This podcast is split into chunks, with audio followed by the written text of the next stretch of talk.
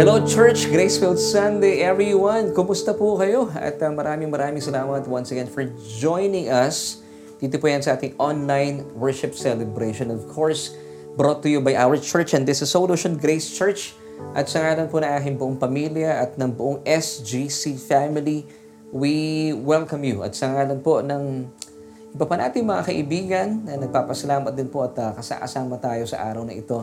Well, kasama po kami nagpupuri sa Diyos dahil sa isang napakagandang ah, panahon at pagkakataon na muli po tayo nagsama-sama para sa iisang diwa at yan po ay papurihan ang Panginoon sa pamagitan ng ating pag-aawitan at syempre pa sa pakikinig ng mayaman at uh, buhay na salita ng Diyos. At uh, ako nga po pala ang inyong kaibigan na makakasama at patuloy na Sasamahan ka mula ngayon hanggang mamaya and my name is Laverne Duhot at uh, lubusan po ako nagpapasalamat sa Panginoon dahil tayo po ay merong talaga namang technology via Facebook Live na tayo po ay uh, pwede pong magbahagi ng salita ng Diyos. At kung kayo po ay first timer or baguhan po sa ating pananambahang ito, pwede po ba kami maglambing po sa inyo? Pakilagay po sa ating comment section, hashtag first timer dahil gusto po namin kayo makilala ng lubusan. Amen. Purihin po ang Panginoon.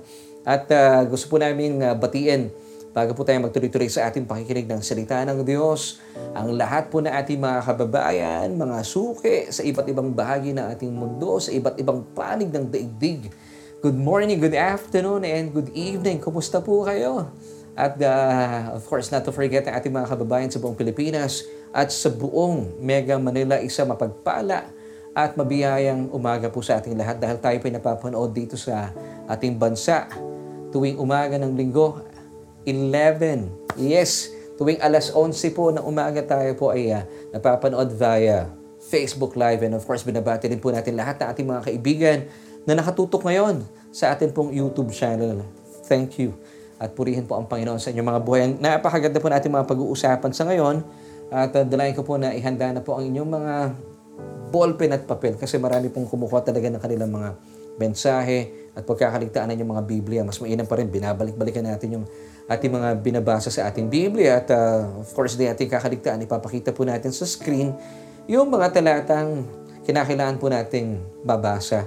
At dito po tayo huhugot ng uh, tuon at tugon sa ating katanungan. Of course, dito lamang po yan nagaganap every Sunday sa ating uh, online worship celebration. Kasama po ang inyong uh, pamilya dito yan sa Solution Grace Church. At excited na po ako pag-usapan natin ang napapanahong mensahe sa atin ng Diyos. Kaya naman, simulan po natin ating pananambahan, ating pag-aaral, ating talakayan sa pamagitan ng pananalangin. Aming Diyos at makapangyarihan sa lahat, maraming maraming salamat po sa isa na namang napakagandang panahon at pagkakataon kung saan ay kami po ay nagkakaisa sa isang layunin at sa isang pakay at yan po ay papurihan ang pangalan ng iyong bugtong na anak sa pamagitan po na aming pag-aawitan, sa aming pag-aaral, na iyong nananaga ng kapahayagan ng iyong salita. At dalayan po namin, O Diyos, mula simula, gitna hanggang wakas, isa lamang pong pangalan ang aming itataasan at yan po ang pangalan na aming Panginoong Jesus, ang aming tagapagligtas. At gamitin niyo po inyong lingkod bilang iyong tagapagpahayag at mailahad ko po ng mainam, ng malinaw at uh, ang uh, iyong salita ng Suryon, ito po ay magsilbing pagpapaalala po sa amin at kami rin po ay mapalaya ang aming mga kaluluwa sa nananaga na kapahayagan ng iyong biyaya. Thank you, Lord, for making me your mouthpiece, Panginoon, sa araw po ito. Dalayan ko po na kayo lamang po siya makikita mula po sa aming mga kapahayagan, mula po sa aming mga pag-aaral na gagawin sa araw po ito. Ito po aming pagpapasalamat at pagpupuri sa nagkakaisang diwa sa matamis sa pangalan na aming Panginoon Jesus. Lahat po tayo magsabi ng Amen and Amen muli po. Maraming maraming salamat for joining us at the Gracefield Sunday, everyone. Ito nga po ang ating online worship celebration, of course, brought to you by Solution Grace Church. At ako po inyong kasama at patuloy po kayong sasamahan mula, actually mula kanina pa hanggang uh, maya-maya. And my name is Pastor Laverne Ducot.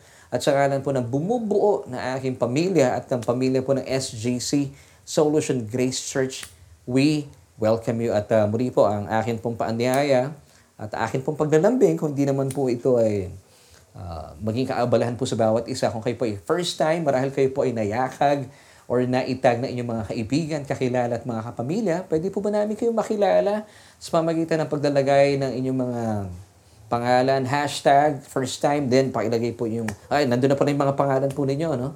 Dahil gusto po namin kayo lubusan makilala. Amen. Dahil lumalaki na po ang pamilya ng SJC. At sa umaga po ito, pag-uusapan po natin ating pagtanggap mula po sa nananaga ng kapahayagan sa atin ng Diyos. At ito po ay binigyan ko po ng title na Having a Heart for God's Word. Having a Heart for God's Word. At syempre pa, dahil atin pong church ay Solution Grace Church. Solution, ibig sabihin naghahanap po tayo ng solution sa ating mga soul. Kaya po yung uh, ating pong church ay S-O-U-L-U-T-I-O-N. So naghahanap po tayo ng mga solusyon sa ating kaluluwa at ang ating pong pinaghuhugutan. Siyempre pa ang mayaman at uh, buhay na salita ng Diyos. So meron muna tayong katanungan kung saan iikot po dito ating mga pag-uusapan. At siyempre pa alamin po natin ang napakayamang tugon ng Panginoon ugnay po sa ating mga pag-uusapan. So ito po yung ating tanong na bibigyan sa atin ng uh, tugon ng salita mismo ng Panginoon. May kinalaman po ba ang ating pakikinig sa ating ganap na pagtanggap mula sa Dos? Muli po, ito yung tanong natin. May kinalaman po ba yung ating pakikinig sa ganap nating pagtanggap mula sa Diyos? So kung meron po kayong mga damdamin sa loobin, haka-haka, kung kayo po ay taga-Japan, meron kayong mga kuro-kuro, maaari niyo pong uh, ilagay sa ating comment section ang inyong pong tugon sa ating tanong na may kinalaman ba yung ating pakikinig sa ating ganap na pagtanggap mula sa Diyos? Naisan po namin malaman ang inyong mga tugon sa ating katanungan ito. At uh, sa ating pong pagpapatuloy, simulan na po natin. At sa atin pong pananabahan ngayon, ay atin pong aalamin kung gaano po kahalaga ang pagtanggap po natin sa salita ng Panginoon at ang malaking kinalaman po nito sa ating pang-araw-araw na buhay at pamumuhay. Alam niyo, napaka-importante po na tama po yung ating pagtanggap sa salita ng Panginoon sa pamagitan ng ating pakikinig. Di po ba sabi ng Romans chapter 10 verse 17, So then, faith comes by hearing and hearing by the word of Christ. So hindi lamang po ito one-time hearing. Ito po ay tuloy-tuloy.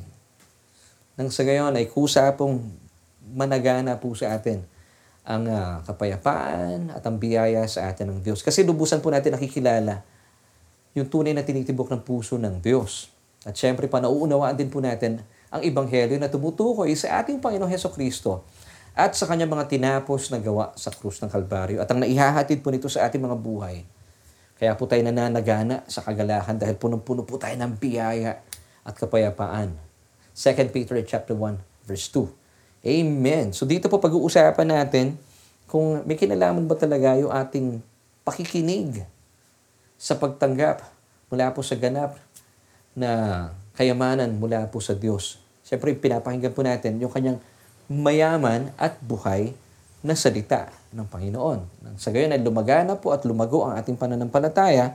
At narito po mismo, at bibigyan natin ng tuon at pansin ang isang napakagandang pagpapaalala po sa atin ng Panginoong Heso Kristo tungkol sa apat na uri ng mga lupa na nagsasalarawan sa ating mga puso. Kung paano po na tinatanggap ng mga lupang ito ang binhi na nagsasalarawan o kumakatawan sa mismong mayaman at uh, buhay na salita ng Panginoon. At syempre pa, alam kong alam niyo po ito, it's all about the parable of the sower and the seed. Now, ito pong parable of the sower and the seed appears in three Gospels, Matthew, Mark, and Luke. Now, kapag ang Panginoon po ay pinahintulutan po niya isulat ang uh, kasaysayang ito, hindi lamang po binsanan, bagkus ito nga po ay mababasa natin sa Matthew, meron din pong account si Mark, meron din account si Luke. Ibig sabihin, meron po siyang naisang bigyan po ng diin na dapat po nating bigyan din ng pansin para meron tayong matutuhan dahil ito po napaka-importante kung paano po tayo tatanggap mula sa Diyos. Lalo tigit sa panahong ito na hindi po lingid sa atin na meron po tayong mga kinakaharap na iba't ibang mga problema. Plus, dumagdag pa itong pandemya.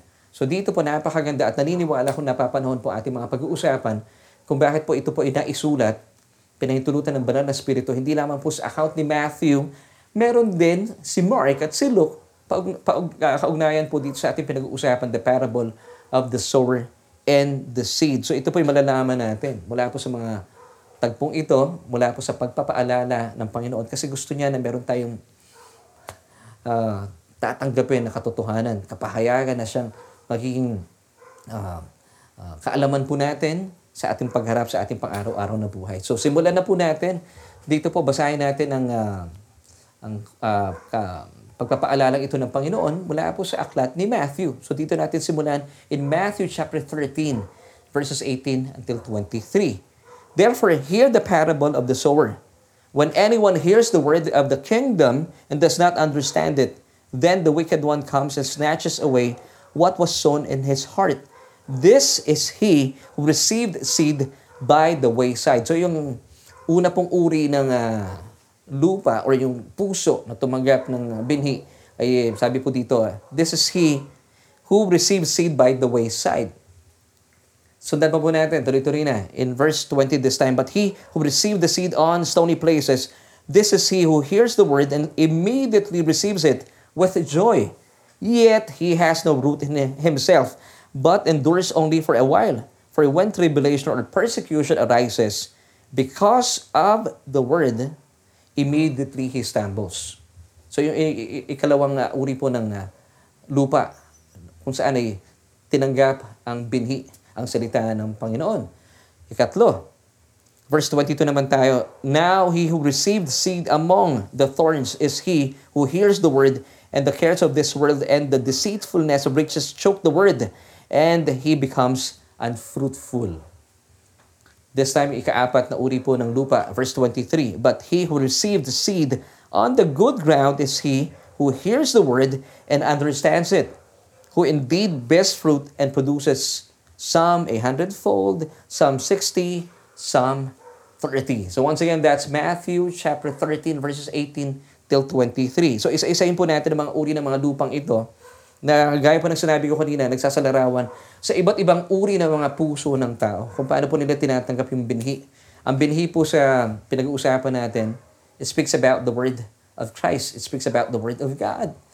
So ano pong klaseng pag-uugali meron tayo? Ano yung hearing attitude meron po tayo? Ano po yung hearing heart na meron po tayo? Bilang mga individual at bilang mga mananampalataya. So isa-isahin po natin. Four types of heart that receives the Word of God. Yung first one, nabasa natin kanina, Matthew 13, verse uh, 19. Those who receive the seed by the wayside. And of course, number two, those who receive the seed on stony places. Number three, those who receive the seed among the thorns. And number four, those who receive the seed on good ground. So dito po iikot ang ating mga pag-uusapan. Isa-isahin po natin at himay-himayin po natin. Kasi once again, gaya po ng sinabi ko kanina, kung bakit po ito na isulat sa tatlong Gospels, Matthew, Mark, Luke, and John. Bakit po ito pinahintulutan ng banal na Espiritu? Because naisin po ng Panginoon na bigyan po natin ito ng pansin bilang mga individual, bilang mga mana ng palataya. Kasi napaka-importante po na nauunawaan po natin ang mga bagay-bagay na ito nang sa gayon hindi po tayo naiisahan ng kalaban. Especially sa mga panahong ito. Alam ko meron tayong mga kanya-kanyang problema, hindi po ba? At meron pa tayong kinakaharap ngayon, ang pandemya ng COVID-19.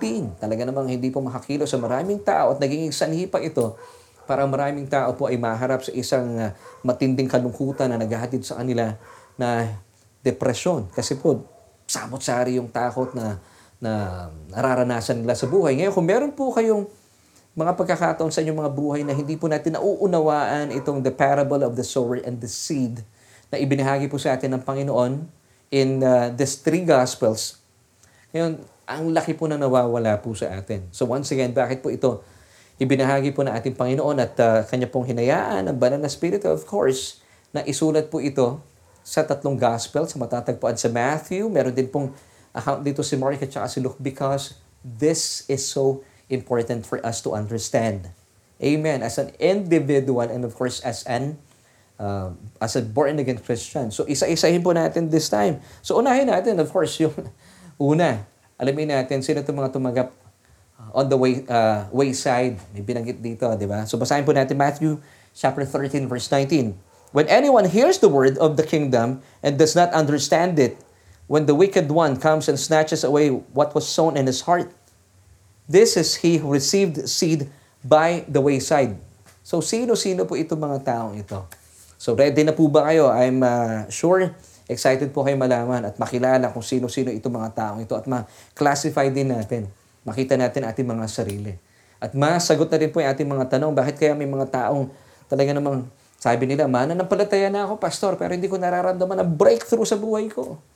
Nung ako ay tumanggap sa Panginoon, bakit ganun? Kung kailan ako naging kristyano, lalo ako naghirap. Kung kailan ako naging kristyano, lalo akong um, nawalan ng pera, nawalan ng trabaho. Lalo kong naranasan ang hirap ng buhay na ito. Kung kailan ako naging kristyano, lalo bumigat ang buhay ko. Well, kapatid, kung isa po kayo sa mga nagtatanong ng mga katanong yan, I believe this message is for you. O kung meron po kayong mga kaibigan, mga kakilala, mga kapamilya na ito pong kanilang hinaharap, well, this message is for them. So please, pakishare po yung ating broadcast. Ang sa gayon ay marami po mapalaya mula sa ating mga pinag-uusapan. So once again, ang binasa natin at bilang pagsasimula, it's uh, Matthew chapter 13 verse 19. So have you noticed the word wayside? Binasa po natin dito. Sila po yung mga taong literal na maituturing natin. Wayside. Nasa daanan. So ibig sabihin, ito po yung mga taong marahil kasama natin sa church. Pag pumasok sa church, usually, ah, ito po yung wala akong pinapatamaan. Pangkalahatan. Ako ay one time naging ganito rin eh. Ako yung dumarating sa church nung araw, late na, nakatayo pa, nakaharang pa sa daan. At pangkaraniwan, alam mo yung mindset ko before? Lagi ako nasa likod ng church. Alam mo yung bakit? Kasi para ako yung unang-unang makakaalis. Isipin nyo, ako na yung late dumating, huling dumating. Ako pa yung nagmamadaling umalis. Kasi ito yung mga taong nasa wayside, nakaharang sa daan, nakatayo, ayaw umupo. Bakit ayaw nilang umupo? Kasi gusto nila makaalis ka agad. Kasama po ako dun before. So sila yung mga taong uh, ayaw pong uh, maupo at laging pumupwesto sa likod, pwede natin ituring na wayside nga eh. Nakakalat sa daan, nakatayo lang, para mas madali po makaalis ng simbahan bago po matapos ang worship service. So pangkaraniwan, nandun po sila sa simbahan. Well, basically, I praise God, at least nasa simbahan po sila. Kahit pa ano nakakapakinig ng salita ng Diyos. Pero hindi po ito ang God's best for you. Kung kayo po ay isa sa mga kagaya ko before, kasi naalala ko rin, ako po ay uh, bahagi ng worship team. Di ba ito yung uh, pangkaraniwang problema ng mga musiko? Uh, part ng uh, worship team. Kapag tapos na yung tugtugan, bababa, sasalita si pastor. Nandun kami sa baba. Tapos tatawagin na lang kami ng aming music director. Ay, tapos na si pastor. Ano na, altar call na. Doon pa lang kami aakyat. Pangkaraniwan, ito po ang, ang kalakaran ng mga musiko ng simbahan. Ganon din po ako. At pangkaraniwan, nando kami sa likod.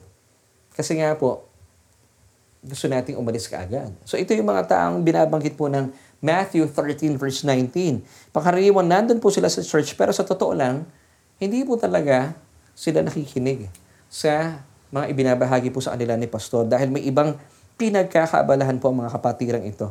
Kaya po hindi nila nauunawaan ang mayaman at buhay na salita ng Diyos. Yung mindset ng mga taong ito, at least nasa church naman, at least nakapagsimba. Di ba? At least nasuot ko yung bago kong damit, nakapag-church. Ngayon, sila po yung kaagad-agad nananakawan ng salita ng Diyos. Sino ang nagnanakaw? Maganda po nating alamin yan mamaya. Well, kung kayo po ay isa sa mga taong ito, gusto nyo po bang napapagnakawan kayo? Ngayon, alamin po natin, talaga ba napapagnakawan po sila? Let's go back to Matthew 13, verse 19. When anyone hears the word of the kingdom and does not understand it, then the wicked one comes and snatches away what was sown in his heart. So sino po yung nagnanakaw? Ang kalaban ng kaaway. Hindi po ang Diyos. Kasi nakaabang po ang kalaban eh. Kasi ayaw na ayaw po ng kalaban na marinig natin ang salita ng Diyos. Ayaw po niya kasi natatakot siya kapag ang isang tao po ay nabuksan sa mayamang kapahayagan at buhay na salita ng Diyos, tapos na siya. So, talagang ayaw na ayaw ng kalaban na marinig po natin at magkaroon tayo ng kapahayagan ng salita ng Diyos. Now, ito yung question. Kung kayo po itong tinutukoy na Matthew 13 verse 19, na nandun na eh, nandun na sa church, kaya lang hindi nakikinig. Ngayon, meron pong natatanggap, pero kaagad po kayo napapagnakawan ng diablo, ng kalaban, ng kaaway. Papayag po ba kayo na kayo po'y laging biktima ng napapagnakawan? Ano yung bawa po sa ordinaryo nating buhay sa araw-araw? Kumikita kayo sa inyong mga sweldo, sa inyong mga hanap buhay, pero lagi kayo nananakawan. Walang panahon na hindi kayo nananakawan. Papayag ba kayo ng ganong sistema? Of course not, di po ba? Samantala kung tayo po hindi pa nagbibigay ng panahon sa salita ng Diyos, tayo po yung dumarating sa church, kagaya ko before, late na, nauuna pang umalis, At nandun pa sa likod ng simbahan, nakatayo, paharang-harang nga eh. Kasi ang isipan ko ng, nung araw, para bago matapos ang church, ako yung unang lalabas. Kundi nang dumating, una pang umuwi. Ito yung mga tinutukoy pa ng Matthew 13 verse 19. Now, sino po yung kumukuha ng salita ng Diyos? The wicked one. Matthew 13 verse 19. Then the wicked one comes and snatches away what was sown in his heart. Because this is the uh, job description of Satan himself. John 10 verse 10a. Basahin po natin, The thief does not come except to steal and to kill and to destroy. Now, in this context, ano po yung kanyang ninanakaw? Well, basically, it's the word of God. Pag sinabi nating nakaw, ibig sabihin, meron pong nagbigay, hindi siya. Hindi ang Diablo. Binigay po ng Diyos, siya nagnakaw, hindi sa kanya yon. Ngayon, bakit po niya ninanakaw po yung salita? That's a good question. Kasi po, alam po ng Diablo, sa salita ng Diyos, since ito po ay buhay at mayaman, ito po ay nagtataglay din ng buhay. Amen. Ngayon, ang buhay, ang buhay na salita ng Diyos, ito po ay may kinalaman sa kabuuan natin bilang isang individual. Pag nanakaw na po sa inyo ng Diablo ang salita, na pangkaraniwan hindi po natin pinapahalagaan kung kayo po ay isa sa mga tinutukoy ng Matthew 13 verse 19. Pag nanakaw na po sa inyo ang salita, sapul na po ang inyong kalusugan, ang inyong kabuhayan, ang inyong lahat-lahat sa inyong mga buhay. So, hindi na po nanakawin ng kalaban yung inyong kalusugan, yung inyong kung ano man. Ang kanyang pupuntirehin lang, salita. Kasi po, sa salita ng Diyos, ay dyan po ang ating buhay. Amen. Kaya po dapat po pinapahalagahan po natin talaga ang salita ng Diyos. Huwag tayong maging kagaya ng mga taong ito na once again, gaya ko before. Kaya pala ako ay lagi napapagnakawan. Laging matamlay, hindi po nananagumpay sa buhay. Ako po yung laging nasa likod ng church, late nang dumating, nandun pa sa likuran, ayaw ko kasing umupo. Kasi gusto ko, kapag bago matapos ang worship service, ako yung kauna-unahang lalabas na aming sambahan. At dahil dito, sobra akong abala sa maraming bagay, hindi ko napapakinggan yung mayaman na salita na ibinabahagi ng pastor. At hindi ko namamalayan yung aking ganong uh, sistema at panuntunan sa pag-attend ko sa church na papagnakawan na pala ako ng kaaway. At kapag napapagnakawan ka ng kaaway, hindi mo alam yung salita pa lang ito ay may kinalaman sa kabuuan ng iyong pagkatao. Kasi may kinalaman po ito sa inyong kabuuan bilang isang individual. Amen. Dahil po ang salita ng Diyos ay kumakalinga sa ating espiritu, sa ating kaluluwa at sa ating katawan. Hebrews chapter 4, verse 12. Basahin po natin. For the word of God is living and powerful and sharper than any two-edged sword, piercing even to the division of soul and spirit and of joints and marrow, and is a discerner of the thoughts and intents of the heart. So ang salita po ng Panginoon, may kinalaman po ito sa ating kaluluwa. Kapag tayo pinakakapakinig ng tamang mensahe ng Ebanghelyo, ito ay may kinalaman, of course, pumapasok sa ating kaluluwa sa pamagitan ng ating isipan, which is the main faculty of the soul. Kapag tama po yung ating natatanggap na mensahe, nagiging malusog ang ating isipan, of course, tayo po ay malaya mula sa anumang depresyon, takot at lungkot. Ito po yung dadaloy, magkakaroon ng epekto sa ating damdamin at kalooban. Gayon din po, ang salita rin po ng Panginoon Heso Kristo na tinanggap natin at tayo po'y nanampalataya sa Kanya na buhay po yung ating espiritu. Amen. At tayo po'y naging born again Christian. Kaya napaka makapangyarihan ng salita.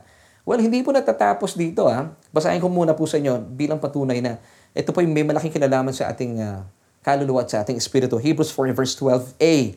For the word of God is living and powerful and sharper than any two-edged sword, piercing even to the division of soul and spirit. But wait, there is more. Hindi lamang po sa ating mga kaluluwa at spirito, kasama po yung ating physical na katawan. Tuloy po natin ang pagbasa. Yung second part ng Hebrews 4 verse 12 this time, and of joints and marrow. Wow, this speaks of our physical body. So may kinalaman din po sa ating kalusugan. Bakit? Kasi ito po, dito po pinuproduce di ba, sa marrow yung dugo. Ngayon, malalaman po natin na isang tao kapag may sakit, kapag kayo pumupunta sa ospital, ano po yung tinetest po sa atin? Dugo. So kapag tayo po ay mayaman sa salita ng Diyos, naapektuhan po yung ating joints para po sa mga nirarayuma dyan. Meron palang epekto ang uh, salita ng Diyos. Amen. Say amen to this. Sa ating mga sakit sa rayuma. Amen. Ganyan din sa amaro kasi dito po, dito po nanggagaling yung, dito ito po yung nagpo-produce ng ating dugo. Amen. Di ba? So, ibig sabihin, nagdudurot din po ito ng kalusugan, hindi lamang po sa ating kaluluwa at sa ating espiritu.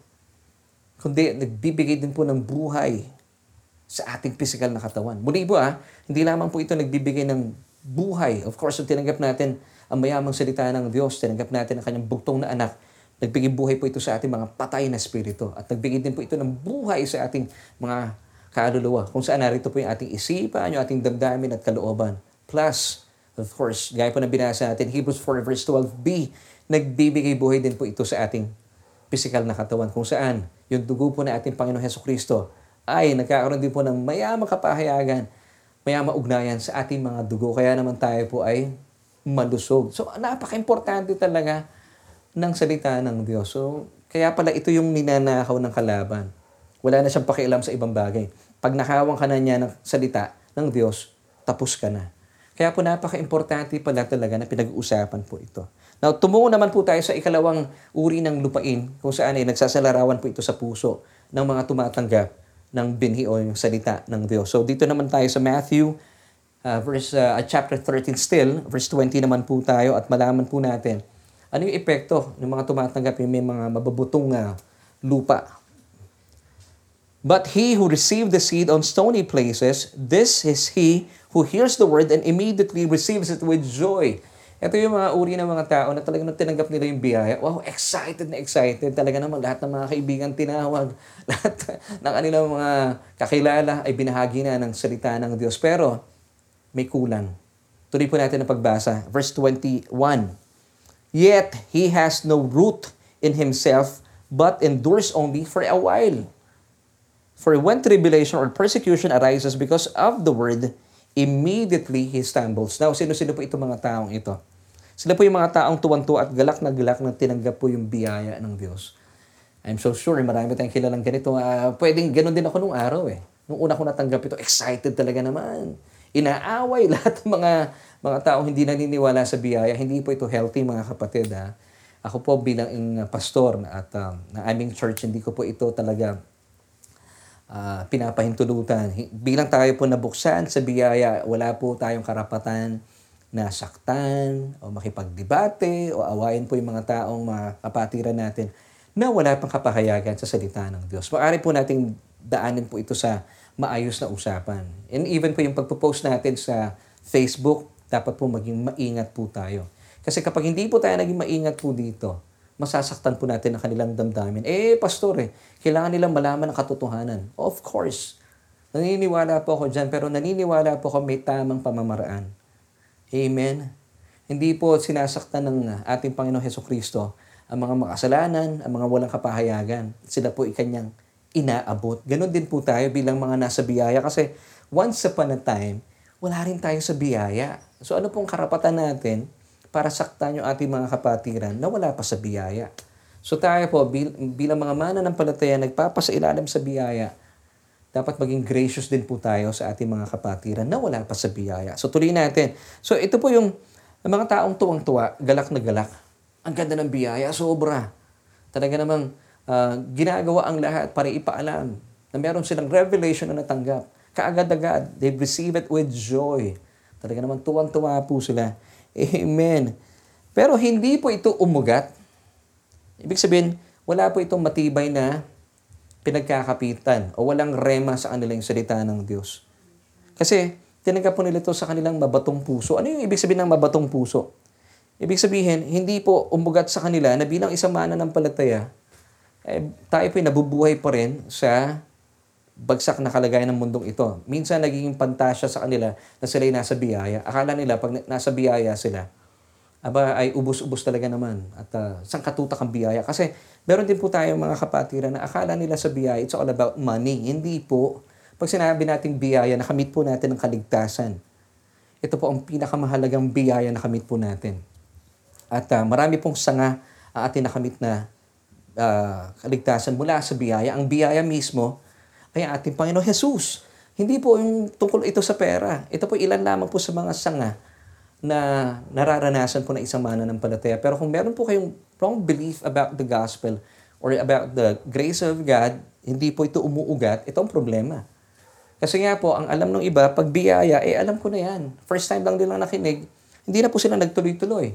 Ngayon, nung dumating po yung mga problema, dahil hindi po sila nag-aaral, kapag uh, meron pong Bible study online or nasa simbahan, hindi po nakikinig because believing, eh nasa biyaya naman ako eh. Alam ko na yan. Ibibigay naman sa akin ng Diyos yan. Biyaya nga eh. Yan, hindi sila nakikinig. Hindi po pwede yun. Ito nang siste. Pag dumating po yung mga problema, persecutions, tribulations sa buhay, dito na kaagad sila tumatalikod sa kanilang pananampalataya. Ngayon, yung dating masigla, dating excited, nung may dumating na problema, sila po yung unang-una nagtatanong, Lord, bakit nangyari po ito? Akala ko ba nasa biyaya ako? Alam niyo, may, meron akong isang kasama rin sa church before. Talagang, nung una excited siya, nasa biyaya sila. Nung nagkaroon siya ng problema sa kanyang anak, alam niyo, ang sakit eh. uh, tinext ako, sabi niya sa akin, kundi dahil sa biyayang ito, na pinipreach mo, na pariwara tuloy yung anak ko, sabi ko, wala pong kinalaman dito ang biyaya. Ang sinisisi yung biyaya. Kapag meron pong problema nangyayari sa kanila, ang sinisisi nila yung biyaya. Hindi po, wala, wala pong problema sa biyaya. Ang problema po sa lupa, sa ating mga puso kung paano natin tinatanggap po ito. Ngayon, ang problema dito, dahil hindi nga po umuugat sa kanila ang katotohanan, dahil sila po yung nabubuhay sa pantasya ng biyaya. Akala nila ang biyaya ay, ay uh, hindi na po pinag-aaralan. Akala nila ang biyaya ay kusa na lamang pong dumating at hindi na po nila pagyayamanin. Ibang one time lang silang makikinig, okay na yon. Ang biyaya, ito po yung biyayang, pagpaba, ma, pwede natin sabihin, nagpabaya sa biyaya. Mali yun eh. Kaya maraming mga tao sa akin natitisod. Sinasabi nila, yan, nasa biyaya pa naman. Pero kita mo yun, ano na, wasak na yung buhay. Nagwawala na sa biyaya. Hindi po totoong nasa biyaya po yung mga taong ito. Kasi sabi po in Romans chapter 6 verse 14, maisingit ko lang, For sin shall not have power or dominion over you. Why? Because you are not under law but under grace. Now, kung meron po kayong mga taong kilala na akala nyo nasa biyaya pero nag, na, namumuhay ng uh, um, buhay na talagang hindi kalugod-lugod sa Diyos, wala po talaga siya sa biyaya. At una sa lahat, hindi po niya ito pinag-ugat sa kanyang isipan. So, nung dumating po ang mga persecution, Because of the word, tumalikod po siya. Now, take note, sabi po ni Matthew 13 verse 21b, For when tribulation or persecution arises because of the word, immediately he stumbles. Kaagad po silang tumatalikod sa kanilang pananampalataya. Kaagad po silang natitisod. Now, let me give you an example. Alam niyo, napaka uh, controversial po ng uh, issue po ugnay sa tithing and love offering. At pangkaraniwan, kapag ito po ang, ang pinag-uusapan, kinakailangan talaga maging maingat po ang inyong lingkod, ang inyong, uh, ako po, ang inyong pastor. Kasi kung meron pong tatalakayin sa church na napaka kontrobersiya, ay ang usaping uh, pitaka. Kasi talaga namang marami pong nangingilo pag ito nang pinag-uusapan. Let me give you an example. Nung narinig po nila ang, uh, ang turo sa tithing and love offering, na-excite po yung mga taong ito. Tapos nagbigay sila na nagbigay. Kasi ang prinsipyo po talaga ng pagbibigay, wala po kayong magagawa. When you give, it will come back to you. Sabi nga po ng Luke chapter 6, verse 38. Basahin ko lang po sa inyo. Give and it will be given to you. Good measure, pressed down, shaken together and running over, will be put into your bosom. For with the same measure that you use, it will be measured back to you. So this is the principle about giving. Wala kayong magagawa talaga. Tayo po nagbibigay, hindi para kapagyaman. Tayo po nagbibigay dahil pinagyaman na tayo ng Panginoon. So hindi tayo nagbibigay para mapagpala. Pinagpala na tayo eh. Ngayon, hindi po ito rumema at hindi ito nag-ugat. This is the word ah, na pinag-uusapan natin. So sila po yung na-excite, natanggap po nila yung word about giving. And then nagbigay sila, sabi nila, ah, pag nagbigay, when you give, diba, uh, good measure, press down, shaken together, and running over. And then, after a while, nung nagbigay sila, inaantabayan na pala nila yung pagpapalang babalik, eh hindi po dumating. Kasi nga po, hinaharang ng kalaban eh. Bakit? Kasi pag gusto ng kalaban, matisod ka. Eh hindi po nangyari yung hinahangad po nila. Kasi nga ang, ang mindset nila, ah, pa nagbigay ako, dapat babalik sa akin to ng Diyos. Meron pang iba mana ng palataya, ganun eh. Lord, nagbigay ako ah, karapatan kong pagpalain mo ako. Ah, kalungkot ano? Di ba, Lord, anak mo ako, kaya dapat pagpalain mo ako. Ito yung ibang mga attitude ng ibang mana ng palataya. Eh, hindi po dumating yung kanilang ine-expect. Because ninakaw po sa kanila ng Diablo yung word, because of the word. And then, kaagad-agad sila po ay tumalikod. Ano po naging resulta? Ayoko na magbigay, hindi na ako naniniwala. Yan, hindi nila alam na pag nakawan po sila. Now, once again, Kagaya po sa aming church, hindi ko po uh, hindi ko po pinipilit ang mga tao kasi wala po akong karapatan bilang pastor. Kaya, dahil naniniwala ko, napaka-sensitibong issue po nito ang pagbibigay, ang usaping wallet. Nako, talaga naman, marami pong kapatiran ng pag pinag-uusapan ang pagbibigay, medyo nangingilo, ayaw po nila.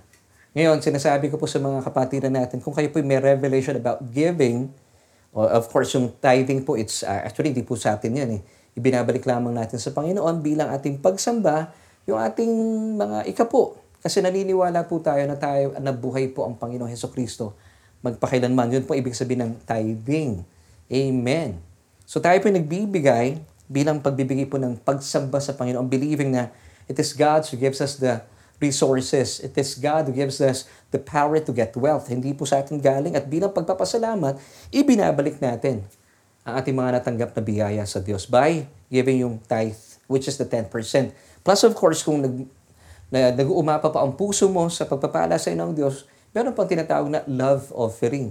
Pero ito po ay hindi po natin ipinipilit sa mga taong walang revelation. And of course, ito po ay uh, ibinibigay lamang po namin ang paalalang ito sa mga mananampalataya. At sa church pong ito, ito po ay ipinapaalala ko lang, kung kayo po ay member po ng church ng SJC, ang inyo pong tithes po, kung kayo po ay magbibigay, ay sa inyong mga local church, sa inyong mga home church, hindi po sa aming church. Pero kung kayo po'y bahagi ng aming church at kinikilala nyo ito ang inyong home church, marapat po. At uh, ito po'y uh, depende pa rin po sa inyong revelation. Kung ibibigay nyo po inyong tithes sa ating church at ang inyong love offering bilang pagsamba at pagkapasalamat sa kabutihan at uh, katapatan ng Diyos sa inyong mga buhay. So hindi po namin ito ipinagpipilitan kasi napaka-sensitibo pong usapin po nito. Plus of course, nag-iingat din ako apelido ko pa naman ay dukot. Baka sabihin nyo naman, dudukutin ko lang yung inyong mga uh, ikapot mga handog. Hindi po, depende po iyan sa inyo, sa inyong mga revelation na tinanggap sa Panginoon. So ito pong binabalikan natin pag-uusap. Because of the word, na-excite sila noong una, napakinggan nila about the message of tithing and uh, love offering. Eh, hindi po nangyari kanila na-expect. Na-disappoint po sila. Nung dumating po yung persecution or tribulation, kaagad-agad sila po tumalikod sa Panginoon. So sila po yung mga taong tumanggap, nagtataglay po ng mga mababatong puso. Matigas ang puso. Ikatlo, pag-usapan naman po natin, uh, yung uh, those who receive the seed among the thorns, matitinik na lupa, may mga matitinik po dito. E, ibang matitinig po ito ang pag-uusapan natin. This time, pag-usapan naman po natin, ito ikatlong uri ng puso, ikatlong uri ng lupa, na kung saan ay uh, doon po nalaglag yung binhi, yung salita ng Diyos. Matthew chapter 13 verse 22 this time. Now he who received seed among the thorns is he who hears the word, and the cares of this world and the deceitfulness of riches choke the word, and he becomes unfruitful. So sino-sino po itong mga taong ito? Sila po yung mga taong o yung mga uri ng uh, mga taong sobrang abala sa maraming bagay sa mundong ito. So ibig sabihin, nakapako po yung kanilang isipan sa kayamanan ng mundong ito, sa pagpapayaman. Well, basically, wala pong masama sa pagpapayaman because ang kayamanan po ay nagmumula sa Diyos. Ngayon, ang, ang issue po dito, kayo po ba ay uh, kasangkapan ng pera o kinakasangkapan nyo lang ang pera? Yun ang question dito eh. Kasi kung kayo po ay kinakasangkapan ng pera, ibig sabihin, ang pera po ang mas may kapangyarihan sa inyo, delikado yun. Mapapahamak po kayo. Uh, hindi po masama ang magkapera. Hindi po kasalanan yan. It's the love of money yung pagmamahal po sa pera. Ibig sabihin, ang isipan mo, mag, parang uh, magtatrabaho ka na lang, magkakamal ka na lang sa lapi. Nasisira din po yung mga relasyon natin sa ating mga kaibigan, kakilala, mga kapamilya. So ito po yung nakasasama. So it, bagaman nakikinig po sila ng salita ng Panginoon, pero dahil abala po sila sa napakaraming bagay sa mundong ito, gaya ng pagkakumaring sa kayamanan ng mundo. Yung bang tipong kada kilos mo, yung bang hindi ka nauubusan ng uh, pag-iimbot sa iyong kapwa. Bakit itong taong to meron? Ba't ako wala? Ba't ito napakaganda ng bahay? Ba't ako wala? Ibang tipong lahat na lang ng luho sa buhay. Kabibili mo lang ng damit, bili ka na naman ng bili. Kasi parang feeling mo, hindi, meron akong speaking engagement eh. Kailangan ko ng bagong damit. Ibang tipong, dito lang umiikot ang buhay mo. Ngayon, nung dumating ang salita ng Panginoon, hindi na ito nagrumerema sa'yo. Bakit? Kasi pang isipan ng mga taong ito, nakapako sa kayamanan ng mundo. Ngayon, ang isipan nila ang buhay nila ay uh, inuubos nila ang kanilang oras at lakas para kumita lang ng pera. So, ang mensahe po ng Ebanghelyo ay nawawalan po ng puwang sa kanilang mga puso kung kaya't hindi na po sila namumunga. So, basahin natin sa Tagalog, Matthew 13 verse 22, Ang binhi namang nahulog sa may damuhang matinik na halaman ay naglalarawan ng mga taong dumirinig ng mensahe, ngunit dahil sa pagkabarisa sa maraming mga bagay at pagkahumaning sa kayamanan, ang mensahe ay nawawala ng puwang sa kanilang mga puso at ito ay hindi nagkakaroon ng bunga sa taong yon. Alam niyo, dahil po sa sobrang naakit po sila sa kayamanan ng mundo. Wala silang idea about yung, yung napakagandang pangako po sa kanila ng Diyos. Actually, bilang mga mananampalataya, we are no longer citizens of this world. Tayo po yung mga citizens ng heaven. Sa heaven po, ito po ay, ang, ang nilalakaran doon ay, ay ginto. Hindi mo na kailangan doon magkamal ng kayamanan. Pero kapag hindi po natin alam po ito, dahil nga hindi nakikinig ng salita ng Diyos, at uh, dahil nakatuon po ang kanilang isipan sa kayamanan ng mundong ito, hindi po nagiging fruitful yung taong ito, hindi siya nagiging productive. Bakit? Kasi nakatuon po yung kanyang isipan sa kayamanan ng mundong ito at wala na rin panahon para pagtuunan ang salita ng Diyos. Ngayon, paano natin pagtutuunan ng salita ng Diyos at itong mga taong ito ay wala na rin pong panahon. Isipin nyo ng panahong nag-church, wala silang panahon sa church. Online worship celebration na lang, wala pa rin panahon. Kasi, Pastor, pag linggo na lang po ako nagpapano, nagpapahinga eh. And I'm so sure alam po ng Panginoon nito. Alam niyo, ito pong delikado rito. Sa mahabang panahon, ginagamit po ninyo ang inyong kalusugan para magkamal ng kayamanan. Di ba? Yan, itong delikado. Nang magretiro ka naman, ito na masakit. Kasi nung ikaw ay malakas pa, hindi ka na halos nag-church kasi isipan mo, gagamitin ko yung aking kalusugan para magtrabaho na magtrabaho para kumita ng kumita ng pera. Okay, then nagawa mo yon. Then pagdating mo ng 60, pagre-retiro ka na. Ito masakit dito. Dahil wala kang panahon sa pag-church, hindi ka nakapakinig ng salita ng Panginoon, hindi ka productive sa iyong buhay spirit, spiritual, ngayon ikaw yung magre-retiro na, ginagamit mo naman ngayon yung iyong kayamanan, dahil marami kang napundar eh. Ginagamit mo naman ngayon ang iyong kayamanan para ibalik ang iyong nawalang kalusugan. Pero ang nakalulungkot dito, huli na po ang lahat. Yan. Hindi po ito ang God's best for you, mga kapatid. Nakikita niyo na po kung gaano ka-importante ating pinag-uusapan. At ito po ay, pagaman ito po ay parable, idinadaan na po ng Panginoon sa atin sa pinaka uh, simpleng uh, kapahayagan para maunawaan po natin. At ito po isinulat niya muli sa tatlong gospel, sa Matthew, sa Mark at saka sa Luke because gusto po niya na bigyan natin ng pansin. Now, the question na dapat nating tanungin, bakit kaya idinadaan pa ng Panginoon ang kanyang pagkukwento sa pamamagitan ng parable? That's a good question. Well, this is His answer. Ibinibigay po ng Panginoon ang kahulugan ng mga parable sa mga naghahanap, pero ito po ay nananatili nakatago sa mga hindi interesado. So marahil napapakinggan mo ang mensaheng ito sa panahong ito. Kung kayo po ay interesado at nais ninyong mapalaganap, at uh, lalo pang uh, mapagyaman ang inyong pagkakilala sa Panginoong Jesus, kahit paparabulan, ipapaalam sa iyo ng Diyos yan. Pero kung kayo po ay parang wala po sa inyong rema ang ating mga pinag-uusapan, sa mga hindi interesado, mananatili po ito nakatago sa inyo. Yun ang nakakalungkot na katotohanan. Matthew 13 verses 10 to 13 tells us, And the disciples came and said to Jesus, Why do you speak to them in parables? He answered and said to them, Because it has been given to you to know the mysteries of the kingdom of heaven, but to them it has not been given. For whoever has, to him more will be given, and he will have abundance. But whoever does not have, even what he has, will be taken away from him. And of course, sino pong nag, nag-snatch po away from these people? Nung kayamanan ng salita ng Panginoon, ang Diablo. So every time po na hindi natin pinapahalagahan ng salita ng Panginoon, we are giving opportunity sa Diablo na pagnakawan po tayo. Hindi ako papayag sa ganun. Ayoko ng ganun. Papayag po ba kayo na pagnakawan kayo ng Diablo? Ako ayoko. As for me and my family, ayaw po namin. And I believe ganun din po kayo. Kaya po kayo kasama namin ngayong araw po ito. Huwag kayong papayag.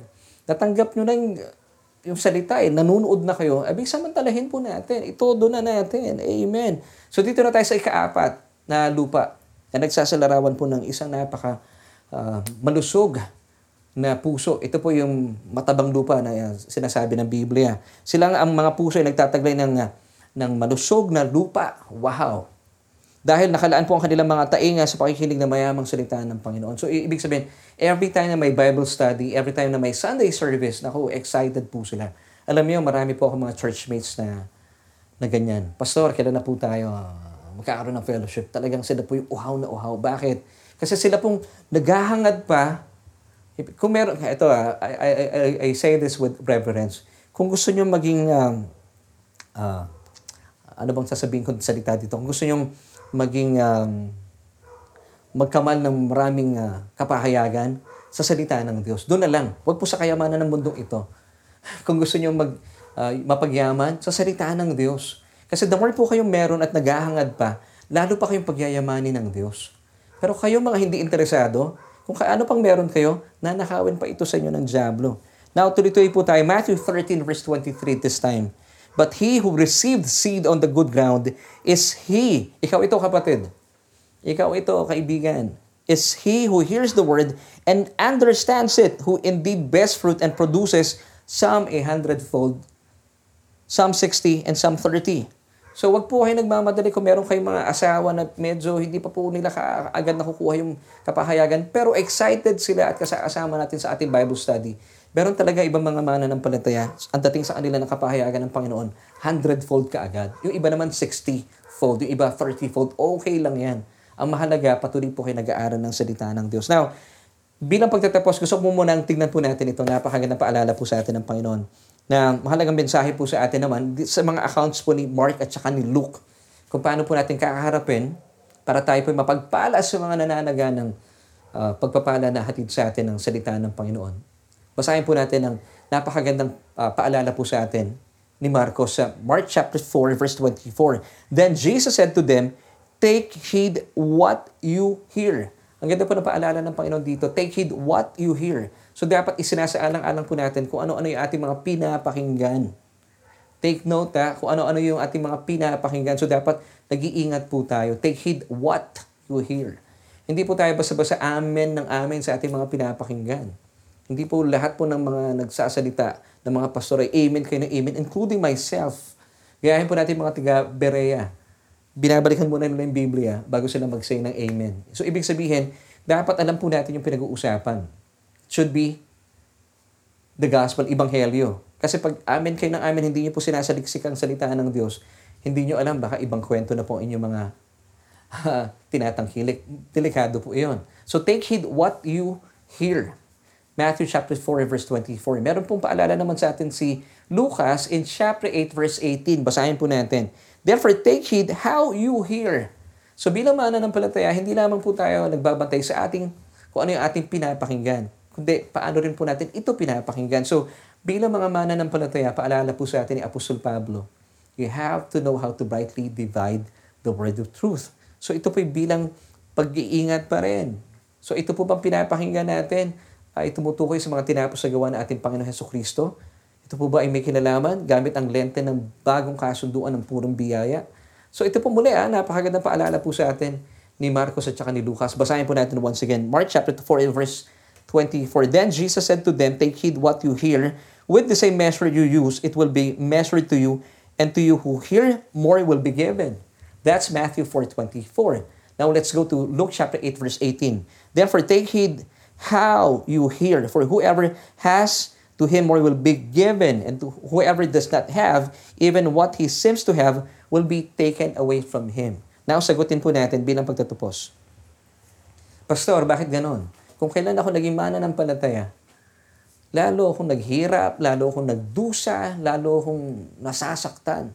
Kung kailan ako naging born again, wala akong breakthrough na nakakamit. Ngayon, nagiging mapait po kayo tuloy.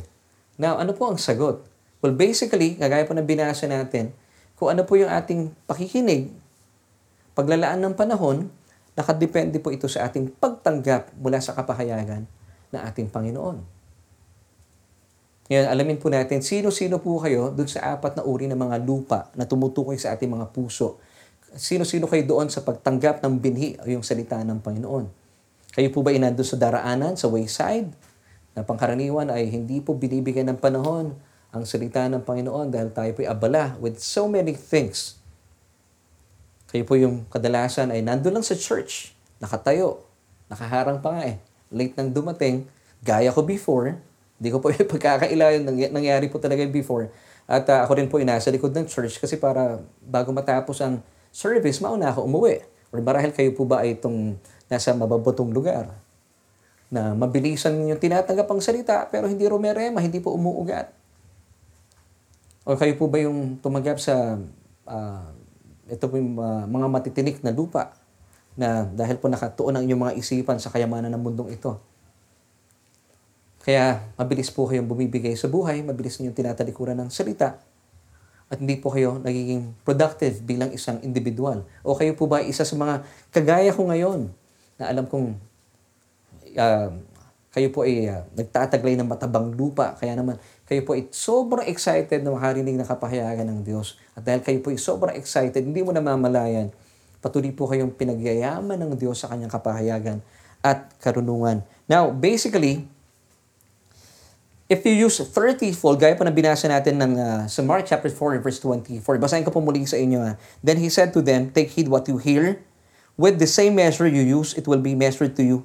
And to you who hear, more will be given. Now, if you use 30-fold measure, giving 30-fold attention, giving 30-fold devotion sa pakikinig ng salita ng Diyos, 30-fold focus to the Word of God, now this is good news. You'll also receive 30-fold of harvest. Matatanggap niyo rin po a 30-fold of revelations, 30-fold of healing, provisions. So, naka, naka, nakabase pala sa ating pakikinig yung ating pagtanggap. Sandali lang, Pasto, di ba nasa biyaya tayo? Of course. Eh, okay na yun, hindi na ako nakikinig. Eh, tatanggap na lang ako ng biyaya. Hindi po pwede yun. Paano kayo matututo kung hindi kayo makikinig? Yan po ang problema ng pangkaraniwan ng mga nasa biyaya. Akala nila pag nasa biyaya, wala nang ginagawa. Yung atin pong pagkilos at paggawa, ito po ay bunga ng ating kaligtasan. So, ibig sabihin, the more po kayo na-excite na makinig ng salita ng Diyos, ito po ay bilang patunay na kayo po ay ligtas at nasa ilalim ng biyaya. Kaya magtaka kayo kung kayo po ay walang sigla at wala pong sipag na makinig ng salita ng Diyos, pero sinasabi mo nasa biyaya ka, mukhang wala po kayo sa biyaya. Kasi isa pong manifestation dito, yung talagang nandito po yung excitement natin. Pero hindi lang kayo basta excited umuugat po sa inyo ang salita ng Diyos. Ibig sabihin, nauunawaan po natin. Kaya nga po tayo ay uh, napapagpala. Kung kayo po ay nagbibigay ng inyong atensyon, 30-fold. Tatanggap din po kayo ng 30-fold blessings, provisions, healing, revelations, harvest. Gaya po na sinasabi ng Matthew chapter 4 verse 24 and Luke chapter 8 verse 18. So ang sagot po sa tanong ng ilan sa mga kapatiran natin, kung ba't hindi po nagkakaroon ng breakthrough in inyong mga buhay, kinukulang po tayo sa pakikinig. Tingnan po natin kung ano po yung mga puso natin. Wala po tayo sa matabang lupa. Muli po ha, kaya po ito sinulat ng ating Panginoon Heso Kristo at tinayaan po niya ang banal na spirito na ito po ay uh, mailagay sa tatlong Gospels, Matthew, Mark, Luke.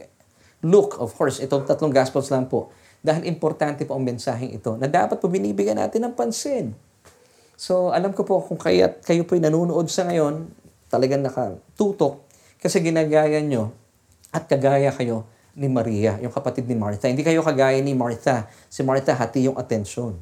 Kaya po madali, madali po siyang mabad trip. Nung dumating po yung problema, kasi habala siya with so many things, hinarap po niya si Jesus. Nirebuke po niya si Jesus kasama yung kanyang kapatid. Kaya pansinin niyo po yung mga taong abala with so many things, yung mga kaabalahan ng buhay, ang kaabalahan din po nila yung kayamanan ng mundo kapag sila po itinamaan ng problema, dahil hindi nga po rumirema at hindi po nag-uugat sa kanila ang salita ng Diyos. Sila po yung unang-unang nagre-reklamo sa Diyos. Ibang tipong parang may pinatago po silang pera sa Diyos. Di ba, Panginoon, anak mo ko, nasaan yung pagpapala mo?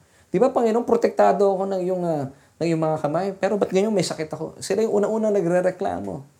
Kaya bakit po kaya? Kasi hinayaan po nilang pagnakawan sila ng salita ng Diyos. Kaya may kinalaman po ba yung ating pakikinig sa ating pagtanggap? Of course. Romans chapter 10 verse 17 tells us, So faith comes from hearing and hearing through the word of Christ.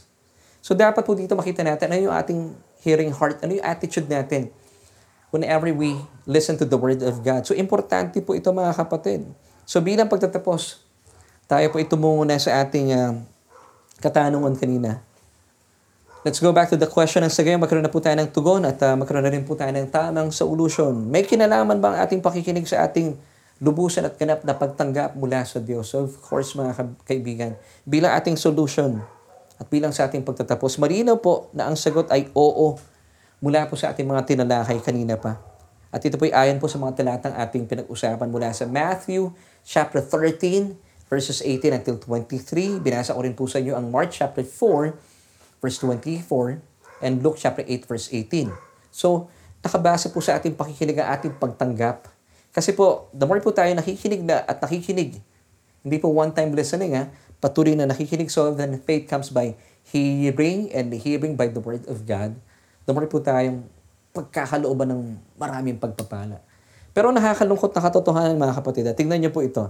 Kung kayo po ay naghahangad po ng, kung gusto niyo maging, um, maging greedy, I say this with ano ah, uh, with reverence po sa word na ito. Kung gusto niyo maging greedy, huwag po sa kayamanan ng mundo, sa salita ng Diyos. Mas maganda yon Kasi the more po kayong tumatanggap mula sa Diyos, lalo pa kayong bibigyan at bibigyan ng kapahayagan ng Diyos. Basahin po natin. Ito po yung magandang paalala po sa atin ng uh, Mark chapter 4 verse 25. For whoever has to him more will be given. Wow. Meron ka na, lalo ka pang binibigyan ng, ng Diyos. Samantala, ito po yung masakit na katotohanan. Sila mga walang puso sa pakikinig sa salita ng Panginoon, narito po ang inyong kasasapitan. Pero I believe wala po kayo dito. Pero ito po yung paalala sa atin ng Mark chapter 5 verse 25b. But whoever does not have even what he has will be taken away from him. So every time po na hindi kayo nagseseryoso sa pakikinig ng salita ng Diyos, you are giving the devil an opportunity para pagnakawan po kayo. Papayag ba kayong ganun? Of course. Naniniwala ko kaya po kayo nakikinig sa ngayon. Kaya po kayo nakatutok sa inyong mga cellphone because ayaw mong pagnakawan ka ng Diablo. So ang ating solution as we end, mga kapatid, mga kaibigan, mga kabiyaya, mga matatagumpay na anak ng Diyos, ikaw yon na nanonood sa ngayon. Malinaw po ang sagot na talagang may kinalaman po yung ating pakikinig para lubusan po natin makamit. Actually, nasa sa atin na eh. So, ibig sabihin ko na lamang po dito para hindi po magkaroon ng pagkakataon ng Diablo na pagnakawang kayo kung anong meron na kayo. Kasi po ang una niyang tatanggalin po sa inyo at nanakawin ang salita. Pag yan po ang nanakaw ng, ng kalaban sa inyo na ibinigay sa inyo ng Diyos, apektado na po ang inyong kabuuan. Kasi alam po ng Diablo, ang salita ng Diyos ay nananagana at dyan po ang buhay na bumuhay sa ating espiritu at nagbibigay ng buhay sa ating kaluluwa at gayon din po sa ating physical na katawan. Hebrews 4 verse 12 na binasa natin kanina. So bilang pagtatapos narito po ilan sa mga talata na gusto ko pong ipaalala po sa inyo kung bakit napaka-importante po na ating pakikinig at gawin po natin itong seryoso. At magkaroon po tayo ng, ng uh, ng uh, pagnanasa. Lord, kung gusto niyo maging greedy, dito tayo maging greedy sa salita ng Diyos. Kasi po ito ang kinakailangan natin talaga sa mga panahong ito at sa ating buhay bilang mga mananampalataya. Nang sa gayon, lalo pang kumalat ang salita ng Diyos at makita po ito sa na buhay na buhay sa ating mga uh, sa ating mga buhay even though hindi ka pa nagsasalita na papagpala ng ibang mga tao. Amen. So may kinalaman ba ang pakikinig sa ating lubusan at ganap na pagtanggap mula sa Diyos Yes, and of course, may kinalaman po ito mula po sa ating mga tinalakay. So once again, balikan po natin bilang pagtatapos sa Mark chapter 4, verses 24 until 25. Then he said to them, then Jesus said to them, take note ha, ito po mula sa malamyos na tinig ng ating Panginoong Heso Kristo. Take heed what you hear. With the same measure you use, it will be measured to you, and to you who hear, more will be given. Wow! So maging greedy po tayo sa kapahayagan mula sa salita ng Diyos dahil more po tayo naghahangad at uh, nagnanasa, ito po yung lalo pang ibibigay sa atin ng Diyos. You want more, so tell your Father in heaven, Lord, I want more. Amen. Masa po kayo.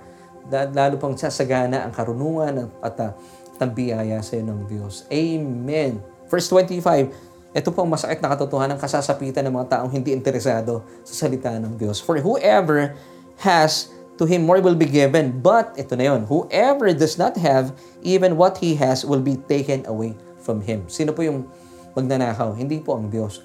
The wicked one. Ang kalaban mismo. Once again, I ask you, papayag po ba kayo? Na pagnakawan po kayo? Huwag. Huwag kayong papayag. So, ano pong gagawin natin? Bilang pagtatapos, kapag nakikinig po tayo, ibigay na po natin yung todo. First of all, you ask the Lord, Lord, I want more. Lord, I want to know you more. And the more po natin hinihingi po ito sa Diyos, lalo po tayong pagyayamanin ng Panginoon. Pero kung kayo po ay walang interest at hindi interesado sa salita ng Diyos, kung namang meron ka, inanakawin po sa iyo ng kalaban. Huwag niyong hayaan na mangyari po ito. So once again, bilang pagtatapos sa ating mensahe, uh, narito po ang paalala sa atin ng Panginoong Jesus in Mark chapter 4 verse 23. If anyone has ears to hear, let him hear. Sa Tagalog, Makinig ang may pandinig. And I believe this is a matter of choice. Makinig ang may pandinig. Lahat po tayo may pandinig. So it's a matter of choice. Nasa inyo po ang pagpili. Pipiliin niyo po ba na makinig o hindi makinig? Maraming maraming salamat po for joining me sa atin pong uh, online worship celebration pero hindi pa po tapos sa ating pananambahan dahil gusto ko pong imbitahan ang isang kagaya mo marahil kayo po ay pagod na pagod na sa mahabang panahon at napagpala naman po kayo sa ating mga pinag-usapan at nakita natin na napaka-importante pala talaga ng ating bawat pinapakinggan because eventually yung inyong mga pinapakinggan, yan po ang inyong papaniwalaan.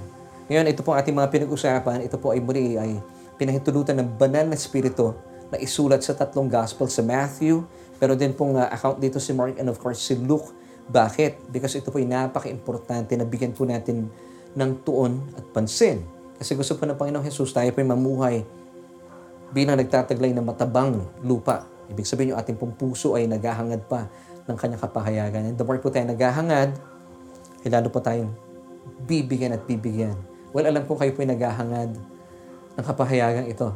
Pero kapatid, gusto muna magsimula po muna tayo para lalo pong lubusan ninyong ma- maranasan ang pangako sa atin ng Panginoong Heso Kristo. Sabi niya, naparito ako para bigyan ka ng buhay na ganap at kasiyasaya ayon po sa Juan Kapitulo 6, talatang 10 yung ikalawang ah, bahagi po. Pero kung wala po kayong relasyon sa kanyang bugtong na anak na si Kristo, hindi-hindi niyo po ito mararanasan. Now, marahil ito po itong, uh, ito po inyong tanong. Pastor, ano po ang gagawin ko? Simple lang. Praise God. At inyo pong tinanong. Sabi po ng Romans 10 verse 9, that if you confess with your mouth the Lord Jesus Christ and believe in our hearts that He was raised from the dead, you shall be saved. Amen. So all you have to do, ako po yung magpipray, Pray with me.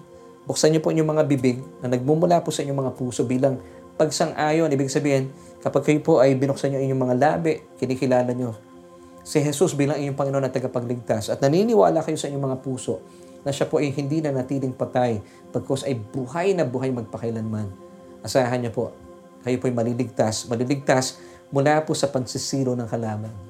At mararanasan po ninyong lubusan ang, ang buhay na ganap at kasiyasaya. So, ready na po ba kayo? Tayo po ay uh, dumako na sa ating pananalangin. Sabihin niyo po ito ng, uh, ng, uh, at sabayan niyo po ako sa ating panalangin. Pa, uh, aming Diyos, kinikilala ko po aking sarili, isang makasalanan at walang magagawa hiwalay sa iyong bugtong na anak na si Jesus. Kaya naman po sa oras pong ito, kinikilala ko po aking sarili bilang isang makasalanan at nangangailangan ng isang tagapagligtas. Tinatanggap kita, Jesus, bilang aking Panginoon at sariling tagapagligtas. Dahil naniniwala po ako na lahat ng aking mga kasalanan ay pinawi mo na at pinagdusahan mo na sa pamagitan ng iyong kamatayan doon sa krus ng Kalbaryo. Salamat po, O Diyos. Salamat aking Ama sa kaloob mong buhay na walang hanggan. At salamat din po ang aking pangalan ay nakasulat na sa aklat ng buhay. Amen. Congratulations kung isa po ay sa mga nag-pray ng uh, panalangin ito na nagmumula sa inyong mga puso. Pakaasahan po ninyo, kayo po ay ligtas na ligtas. Para po sa mga kaibigan natin, mga nanonood sa atin na tumanggap sa Panginoon, I urge you, I invite you, I encourage you. Patuloy po tayong mag-aral. Meron po tayong Bible study every Tuesdays and Wednesdays. Samahan niyo po kami at tayo po ay mapagyaman mula po sa nananaga ng kapahayagan at salita ng Diyos. Samahan niyo po kami. And of course, this time, gusto ko naman po ipanalangin ang ating mga kapatiran na kasakasama namin at uh, marahil kayo po ay napagpala sa ating mga pinag-usapan. And I believe ito po ay umuugat na sa inyong uh, kaluluwa at nagbigay po ng kalayaan mula po sa ating mga maling paniniwala. Kaya po sa pagkakataong ito, tayo po naman ay manalangin at uh, magpasalamat tayo sa Panginoong Jesus. Aming Diyos at amang makapangyarihan sa lahat, maraming maraming salamat po sa nakalipas naming pananambahan sa araw po ito kung saan ay patuloy po naming niyayakap at uh, patuloy po naming pinapaniwalaan, tinatamasa ang iyong nananaga ng biyaya tulad po ng iyong mayamang salita. Amin pong tinanggap mula po sa isang matabang lupa ang aming mga puso. Salamat o Diyos at dalayan ko po na naging dahilan po ito para marami po sa aming mga kapatid sa ngayon, mga kaibigan, mga bago naming nakasama sa aming pananambahan at silang tumutok sa iyong mensahe na Ebanghelyo. Panginoon, kami po napagyaman. Hindi lamang po aming isipan, kundi ang aming kabuuan bilang isang mananampalataya. Salamat o Diyos dahil patuloy mo kaming tinuturuan at patuloy mo ipinapaalala sa amin bilang mga mananampalataya ay magkaroon kami ng isang matabang puso na kung saan ay patuloy po namin tinatanggap at pinagyayaman sa aming mga puso, sa aming kaluluwa ang yaman ng iyong biyaya. Na kung saan, Panginoon, kapag ito po ay aming tinatanggap at patuloy namin hinahangad, ay ito po ay napapagyaman sa aming mga buhay. At ito po ay naging pagpapala at nakikita bilang uh, patutuo na buhay na buhay sa amin ang pagbabago na naganap simula na tinanggap namin si Kristo. So Panginoon, maraming maraming salamat at uh, maging dahilan po ang aming mga pinag-usapan para po patuloy kaming lumakad sa liwanag na iyong uh, salita. Patuloy po namin mapatunayan sa aming pang-araw-araw na buhay ang uh, buhay na iyong salita. At Panginoon, salamat po sa kapatid na ito na patuloy niyang idinadalain ang kanyang pagnanasa, na siya po ay uh, patuloy na managana sa iyong kapahayagan. At Panginoon, gaya po ng sinabi mo sa amin in Mark chapter 4 verse 25, sa amin pong patuloy na pagnanasa na magkaroon po ng marami pang kapahayagan, ito po ay patuloy mo ilalaan sa amin.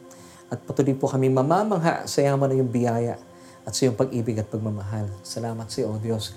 At sa pagkakataon ito mga kapatid, itaas po natin ating mga kamay bilang pagtatapos ang kilin po natin ng mayamang pagpapalat biyaya na inilaan na sa atin ng Diyos atin pambugsan ang ating mga labi at pagpapasalamat sa ating Panginoon. O Diyos, maraming maraming salamat po sa iyong nag-uumapaw na biyaya at pagpapala na kung saan, Panginoon, kapag patuloy po namin itong nauunawaan at napapagyaman sa aming kaluluwa, sadyang kami po imamamangha. Kaya naman, sa oras po ito, sa araw po ito, sa mga darating pang araw, inaangkin po namin ang iyong patuloy na pag-iingat, saan man po kami tutungo, sa aming mga opisina, sa aming mga lugar na uh, importante po namin uh, puntahan. Panginoon, kami po inyong pakakaingatan Gaya po ng iyong um, pangako sa amin, a thousand may fall at our side and ten thousand at our right hand, but it shall not come near us. Ano man po itong mga trahedya, sakuna, o mga pandemic, ito Panginoon na nagkaalat sa aming paligid, hindi po ito magkakaroon ng kapangyarihan para lumapit sa isang anak ng Diyos na kagaya ko at kagaya na aming mga kapatirang na kasama namin sa aming pananambahan. Salamat sa iyo, O Diyos. Lahat na aming mga kahawakan, paplanuhin, at babalakin ito po isa diyang pinagpala mo na. At uh, inaangkin po namin ang mga katotohanan ito ay naging ay naisa katuparan dahil sa mga tinapos na gawa sa krus ng Kalbaryo. Kaya naman aming Diyos, aming Ama, nag-uumapo po aming puso sa kagalakan sa mga katotohanan ito. At kami po ay pansamantalang uh, magiwahiwalay, taglay po ang iyong pagpapala at biyaya at kagalakan at kapayapaan mula sa aming mga puso, sa aming matatabang lupa na kung saan dito po ninyo itinatanim ang iyong mayaman at buhay na binhi, ang iyong salita. Ito po aming panalangin at pagpupuri at pagpapasalamat sa matamis sa pangalan ng aming Panginoong Jesus. Lahat po tayo magsabi ng Amen at Amen.